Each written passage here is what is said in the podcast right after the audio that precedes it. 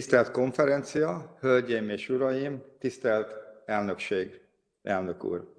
Előadásomat egy kis történettel kezdtem. Egy nemzetközileg elismert edző egyidejűleg két állásajánlatot is kapott. Hívták a bajnokcsapat, illetve a bajnokságban negyedik helyen végzett csapat edzőjének is. Meglepetésre az utóbbi ajánlatot választotta, pedig a bajnokcsapat némileg még kedvezőbb anyagi feltételekkel is szerződtette volna. Mikor megkérdezték tőle ezt, hogy miért, azt a választ adta. A bajnokcsapatnál a második vagy a harmadik helyezés kudarcnak számítana. Míg a mostani csapatom tulajdonosai a dobogós helyezést szép sikerként könyvelnék el. Következésképpen a választott csapatomnál sokkal kisebb a kudarc, és ezért az edző elbocsátásának kockázata. Igazat kell adnunk az edzőnek, sőt általánosságban is kijelenthetjük, hogy minden siker magában hordozza a jövőbeni sikertelenség kockázatát. Ezért nem ünneprontás, hanem előrelátás, hogy az európai összehasonlításban elég sikeresnek tekinthető magyar válságkezelés kapcsán a kockázatokra is figyelmeztetni szeretnénk. Tisztelt közgazdás közösség! A sikeresség kockázatainak feltárásakor érdemes azt vizsgálnunk, hogy a sikertényezők mennyiben jelentenek a jövőre nézve kockázati tényezőt. Ezért előadásomban ezt a logikát fogom követni, azaz bemutatom a COVID-19 járvány gazdasági hatásai sikeres hazai kezelésének a legfontosabb tényezőit, majd rámutatok arra, hogy ugyanezek a tényezők miért hordoznak kockázatot a közeli jövőre nézve. Miért tekinthetjük a koronavírus járvány gazdasági hatásainak magyar kezelését viszonylag sikeresnek, amikor az 2020-ban együtt járt a GDP reálértékének 5%-os visszaesésével. Két érvet hozok fel ennek alátámasztására. Az egyik az, hogy a GDP 5%-os csökkenése kisebb mértékű, mint az Unió 27 országa bruttó hazai termékeinek az átlagos csökkenése, amely 2020-ban egyébként 6% volt Unió 26 átlagában. A részletes adatokat az egyes ábra mutatja be. A másik érv az, hogy a 2021-ben a gazdaság újraindult, és 2021 első fél évben a GDP reálértéke már 1,23 százalékkal meghaladta a 19. évi első fél év GDP értékét. A második ábra adatai azt mutatják, hogy ez a növekedés uniós összehasonlításban közepes méretűnek felel meg. A magyar GDP-nek a 21 második negyedévi 17,7%-os növekedése a 20-as év második negyedévi adataihoz képest azonban már kiugróan jó eredménynek számít. Ennél magasabb ütemű növekedést ebben a negyedében az Európai, tagország, Európai Unió tagországok közül csak három érte el, mint hogy láthatjuk, Írország, Spanyolország és Franciaország. A számok azt mutatják, hogy a GDP 2020 évi mérsékelte visszaesése, majd ahhoz képesti 21. évi növekedése tekintetében a magyar eredmények az átlagasnál némileg jobbak, de nem kimagaslóak. A magyar válságkezelés az uniós átlágnál jelentősen kedvezőbb eredményeket a foglalkoztatás és a beruházások területén ért el. Magyarországon a 15 és 64 éves korosztály foglalkoztatási rátája 2020-ban az előző évihez képest mérséklődött, de mindössze 0,4% ponttal szemben a 0,7% pontos, csak nem dupla mértékű csökkenést mutató uniós átlaggal. Még kedvezőbb, hogy a 21. év első negyedévében a foglalkoztatási ráta már teljes 2% ponttal meghaladta a 2019. évi foglalkoztatási rátát, miközben az Európai Unió 27 tagállamai közül 16 országban a foglalkoztatási ráta 21 első negyedévben tovább csökkent, mérséklődött, az uniós átlag pedig együttesen 0,6% ponttal csökkent. Ezt láthatjuk a harmadik ábrán.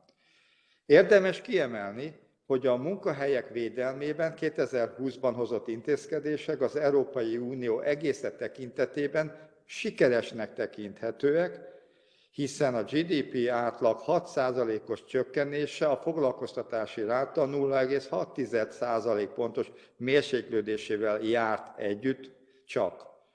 A hatalmas volumenű kormányzati intervenciók következtében az Európai Unióban tehát sikerült elérni egy olyan válságspirál kialakulását, sikerült elkerülnünk, amely a termelés csökkenést, a foglalkoztatás mérséklődés, fogyasztás visszaesés, termelés csökkenés, és így tovább folyamatként írható le.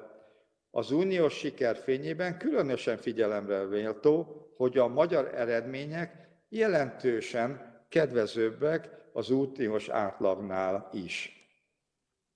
Tisztelt Vándorgyűlés! Most tekintsük a másik magyar siker, a kiemelkedően magas beruházási ráta megtartása 2020-ban a járvány kedvezőtlen gazdasági hatásai ellenére megtörtént. A négyes ábra grafikonjai azt szemléltetik, hogy 2017-től a magyar beruházási ráta dinamikusan növekedésnek indult, és 19-re már számottevően meghaladta az Európai Unió 27 tagállamának, de a, és emellett a három visegrádi ország átlagát is. 2020-ban a beruházási ráta mindkét országcsoport átlagos értékét tekintve csökkent, míg a magyar beruházási ráta növekedése csak lassult, de nem fordult visszájára az év egészét tekintve.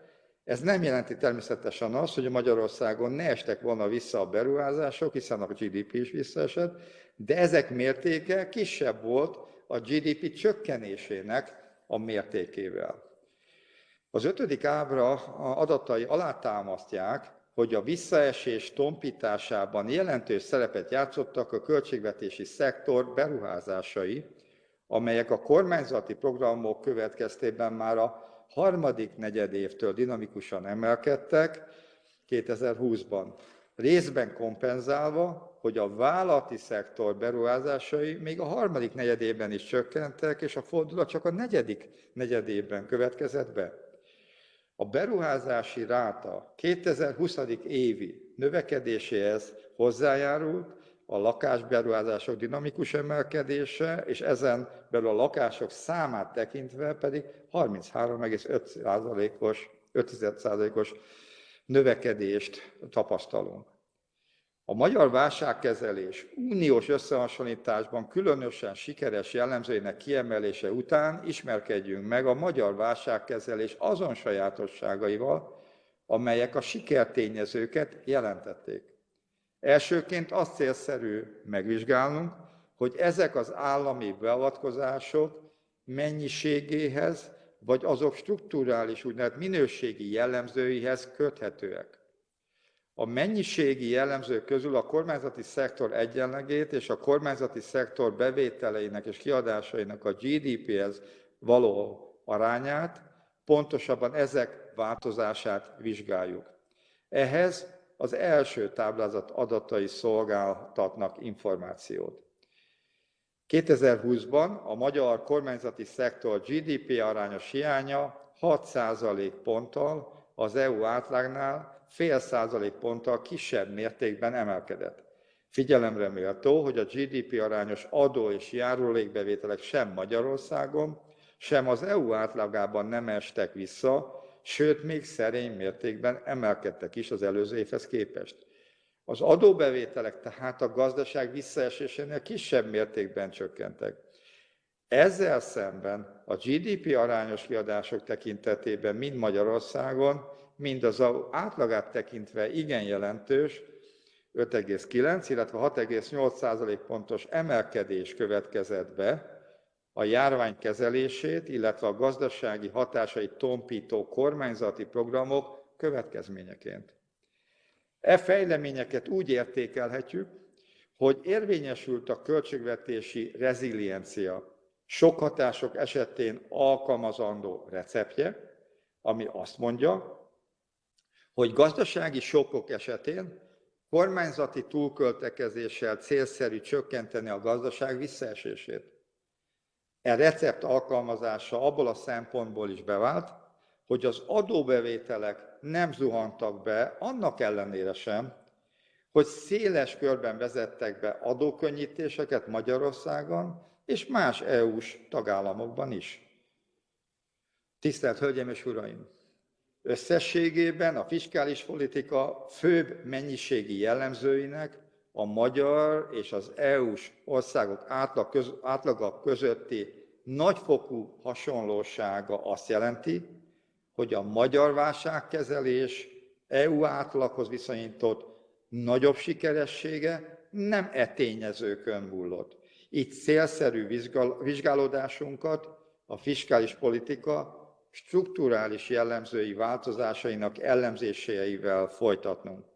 Ehhez adnak támpontot a második táblázat adatai. A kiadások növekedésének összetételét tekintve három tétel esetében látunk lényeges eltérést a magyar adat és az EU átlag között. Az első, hogy az Unióban átlagosan 2,9% ponttal emelkedtek a társadalmi juttatások a GDP arányában, míg Magyarországon ez a növekedés 0,6% pont volt. Ez azt mutatja, hogy az EU tagállamok jelentős része a segélyek és egyéb társadalmi juttatások kiterjesztésével válaszolt a járvány okozta gazdasági és szociális nehézségekre. Ezzel szemben a magyar kormányzat ugyan szintén növelte az egyes úgynevezett társadalmi juttatásokat, gondoljunk csak a 13. havi nyugdíj fokozatos visszaépítésére, vagy a családi támogatások bővítésére.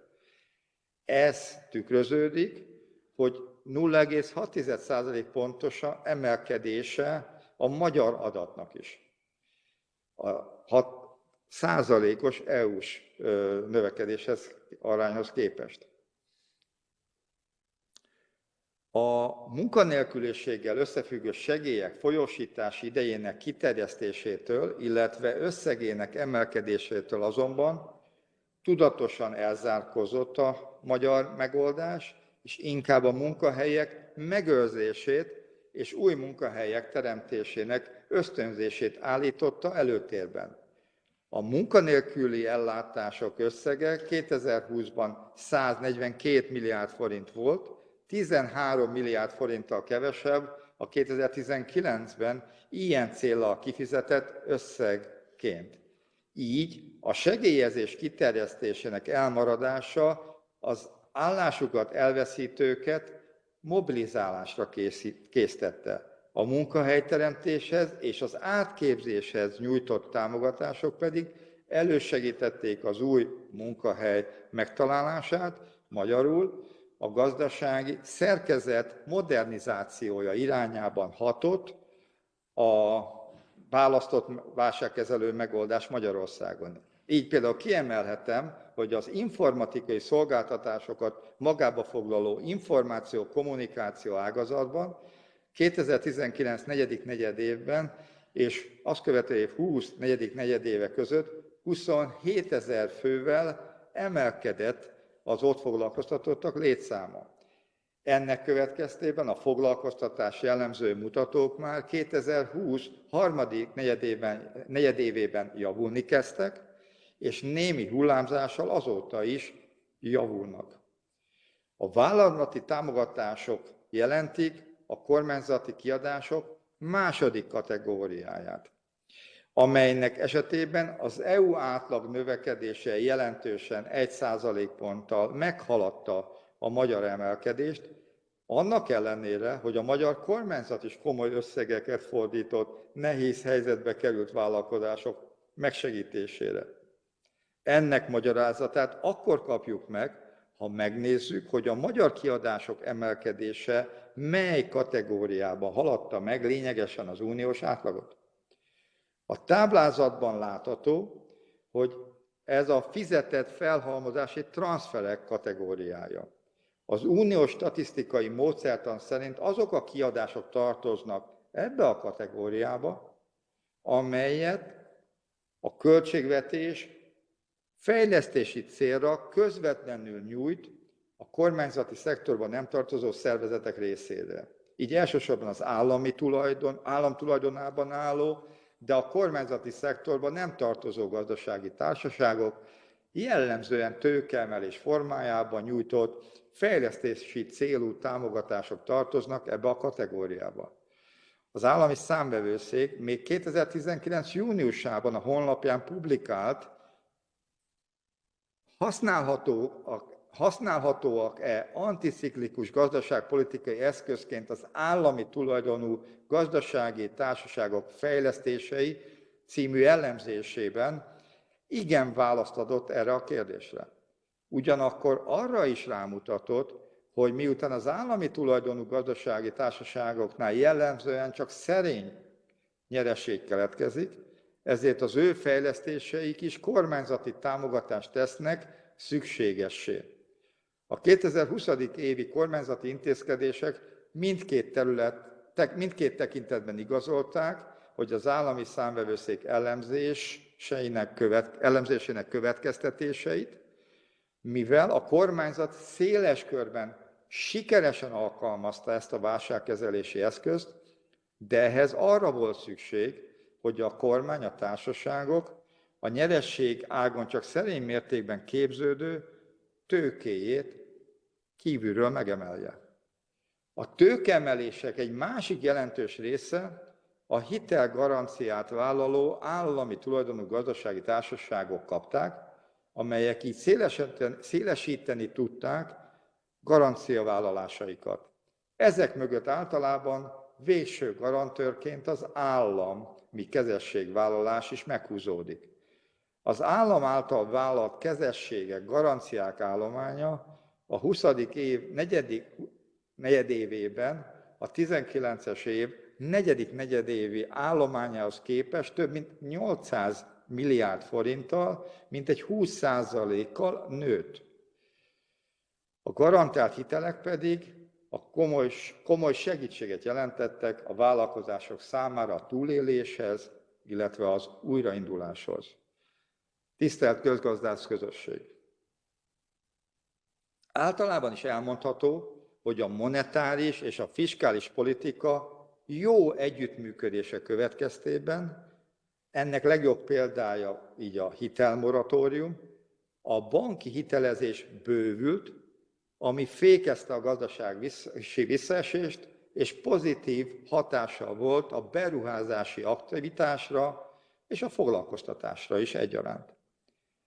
A fejlesztések előtérbe állítását jól tükrözi a 2020. évi költségvetési kiadások között lényegesen nagyobb arányban emelkedtek a fejlesztési költségvetés kiadásai, mint a működési célú költségvetési kiadások, mind akár a 19-es évi teljesítéshez képest, mind pedig a 20. évi eredeti költségvetési előirányzatokhoz képest. A harmadik táblázatból kiolvasható, hogy a működési költségvetés kiadásai a 19. évi teljesítéshez képest 25,7%-kal, 2020 évi eredeti költségvetési előrehányzathoz képest 27,5%-kal emelkedtek, az alkalmazkodás, a reziliencia tetten érhető számaiként tudom idézni ezeket a számokat. Ezzel szemben a felhalmozási költségvetés kiadásai 2020-ban 68,9%-kal magasabbak voltak az előző 19. évi teljesítés összegénél, valamint a 20. évi elő, eredeti előirányzatot pedig közel kétszeresen haladták meg. Ezen belül a 2020. évi eredeti előirányzathoz képest megháromszorozódtak a beruházási célú kiadásai az államnak. A korábban említett tőkeemelések az úgynevezett egyéb felhalmozási célú kiadások közé tartoznak, ahol szintén jelentős, 19. évi teljesítéshez képest 72,4%-os, 20. évi eredeti költségvetési előnyzathoz képest pedig 67,5%-os volt e kiadások növekedése. Ezt számok egyértelműen alátámasztják, hogy a magyar válságkezelés a működési célú kiadások szükségszerű növelése mellett a fejlesztési célú kiadásoknak adott prioritást. Azt is meg kell említeni, hogy a gazdaságvédelmi alap 2020. évi kiadásainak 54%-kor Káról a járvány elleni védekezési alap kiadásainak pedig 23%-áról csak 20, 2020 negyedik negyedévében született kormányzati döntés.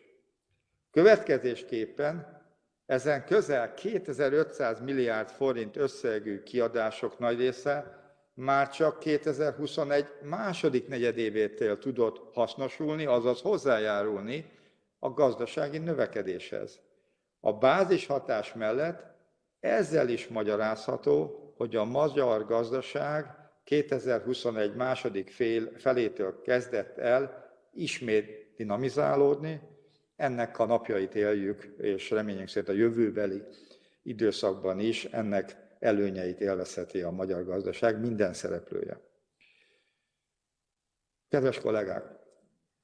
A viszonylag sikeres válságkezelés tényezőnek bemutatása után nézzük meg, hogy ezek a közeljövőben miért jelentenek kockázatot.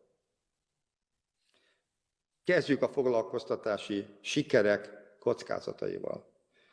2021. júniusában a foglalkoztatottak száma már meghaladta a 2019-es létszámot, és a rendszerváltás változás utáni rekordszintre emelkedett. A munkanélküliségi ráta pedig 2021 májusára 4% alá csökkent. Következésképpen lényegében megvalósult a teljes foglalkoztatás, ami mellett az úgynevezett sullódásos munkanélküliség még megmarad, de már több helyen munkaerőhiány is kialakul. Ennek jelei már naponta megtapasztalhatóak. A kialakuló munkaerőhiánynak jelentős bérfelhajtó hatása lesz.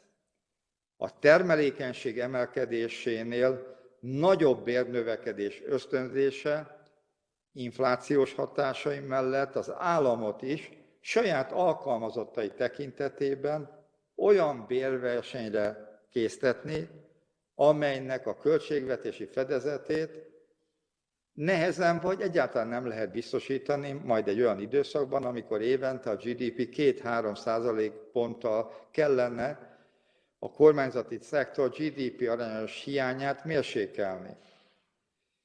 Így önmagában a bruttó bérek növelését nem célszerű ösztönözni.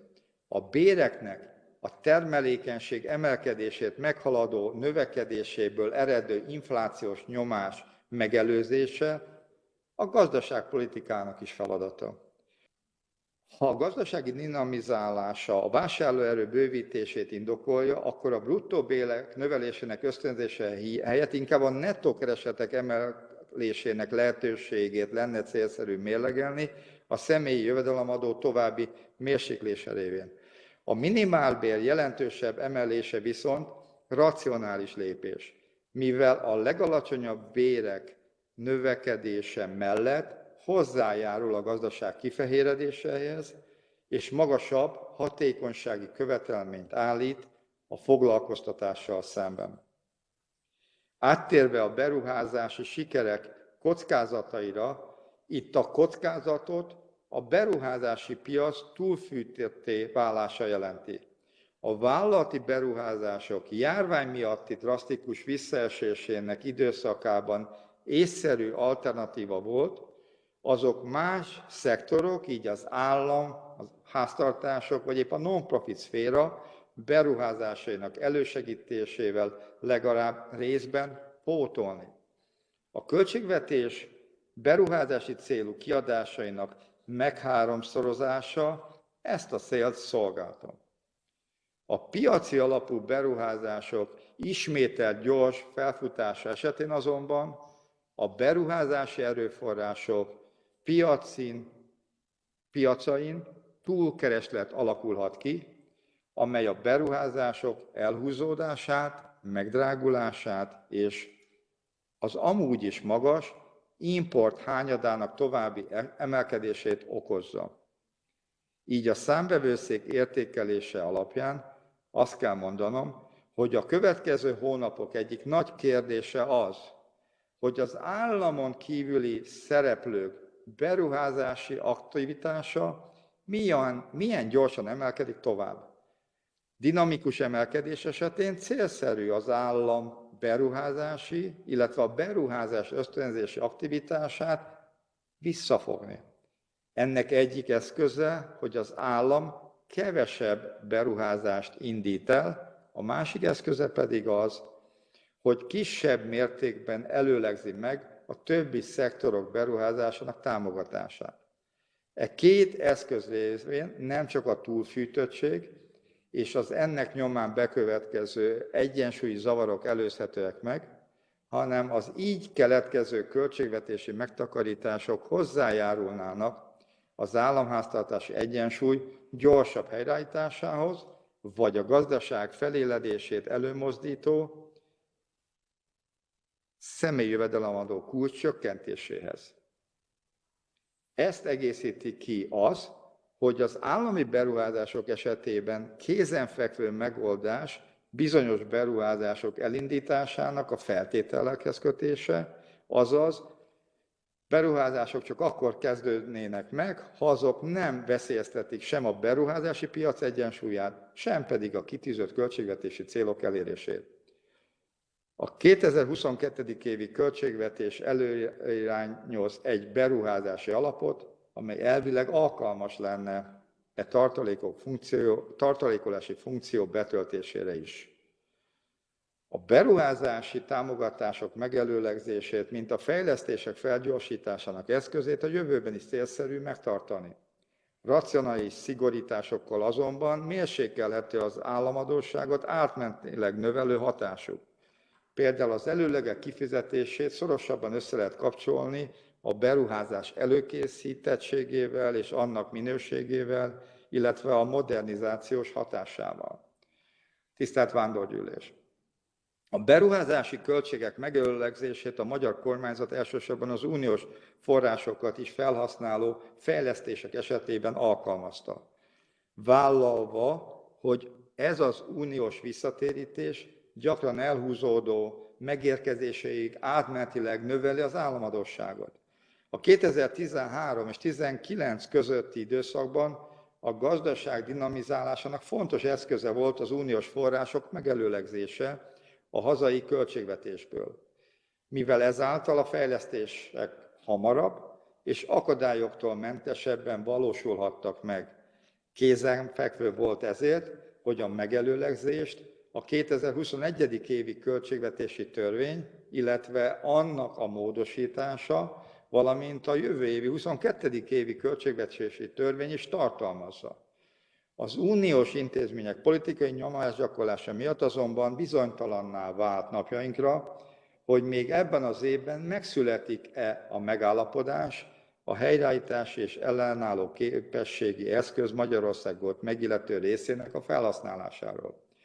Amíg ez a megállapodás nem jön létre, addig a megelőlegzésről fogalmilag nem beszélhetünk, hanem az uniós források terhére tervezett fejlesztésekhez nyújtott költségvetési támogatások teljes mértékben hazai kiadásnak minősülnek, és így növelik extrém módon a költségvetési hiányt és az államadóságot. Legalábbis átmenetileg.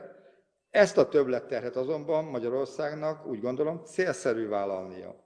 Az erről szóló kormányhatározat már megszületett. Egyrészt azért, mert a magyar helyreállítás és ellenálló képességi tervben előirányzott programok végrehajtása növeli Magyarország versenyképességét, korszerűsíti a magyar gazdaságot. Másfelől ha a megold, megállapodás jövőre megszületik, akkor nincs elvi akadálya annak, hogy a megállapodásnak megfelelő, de még a megállapodás aláírása előtt indított programoknak nyújtott hazai támogatást utólag az uniós forrás terhére számolják el, és így az adós álmodosságot és a hiányt is később késleltetve ugyan, de jelentősen csökkentsék ezek a, ez a megalapodás. Az uniós intézmények és a magyar kormányzat között most folyó vita meggyőződésem, hogy előbb-utóbb rendeződni fog. Mégsem mehetünk el szó nélkül amellett, hogy a Magyarország számára kedvező döntés meghozatalának politikai célú késleltetése nem csak Magyarországnak jelent veszteséget, hanem több uniós alapelvel és célkitűzéssel is ellentétes. Az alapelvek közül a tisztességes versenyt emelem ki, hiszen nyilvánvalóan tisztességtelen versenyfeltételeket teremt az az eljárás, hogy a többi EU tagállam számára hamarabb biztosítja a gazdaságuk újraindítását szolgáló forrásokat, mint Magyarország, illetve a magyar vállalatok számára.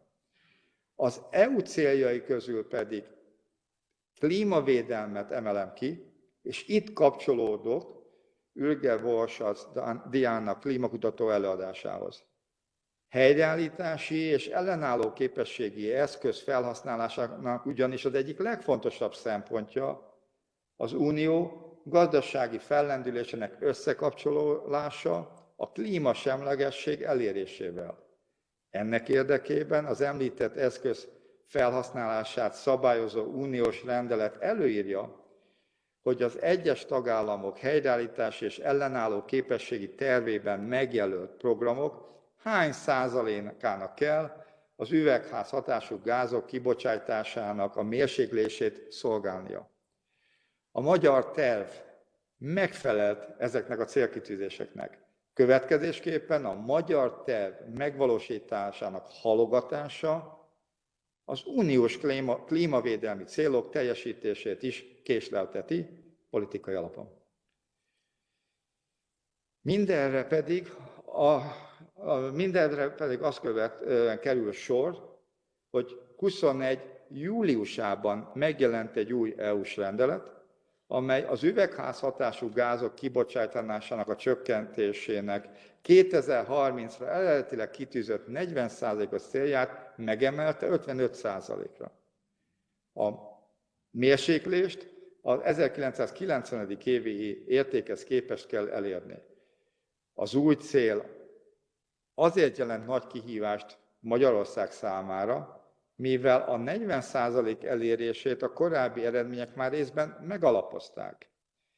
Úgy tetszik, megdolgoztunk érte. Az újabb 15%-ot viszont új fejlesztésekkel kellene elérnünk. Ugyanakkor a kihívás teljesítését megkönnyíti a magyar magas beruházási hányad, mivel a GDP 25%-a feletti beruházási ráta mellett könnyebb a GDP 3-4 százalékát a klímasemlegességet elősegítő beruházásokra fordítani. Mindehez két fontos feltételt kell teljesíteni. Az üvegházhatású gáz kibocsátást eredményező fejlesztéseknek egyúttal versenyképességet eredményező fejlesztéseknek is kell lenniük, másrészt mérlegelni kell e fejlesztéseknek a máshol jelentkező negatív hatásait. Tisztelt Vándorgyűlés! A fenti fejtegetések véső következtetéseként adódik, hogy a következő évek legnagyobb kihívása a fenntartható fejlődés feltételének megteremtése lesz, ennek során a fenntarthatóság három elemének, úgy mint a gazdasági, társadalmi, valamint környezetinek a szinergiáinak a kihasználásával mondhatjuk kéz a kézben kell megvalósulnia. A konferencia további részéhez eredményes és érdemi beszélgetést, vitát kívánok. Köszönöm megtisztelő figyelmüket.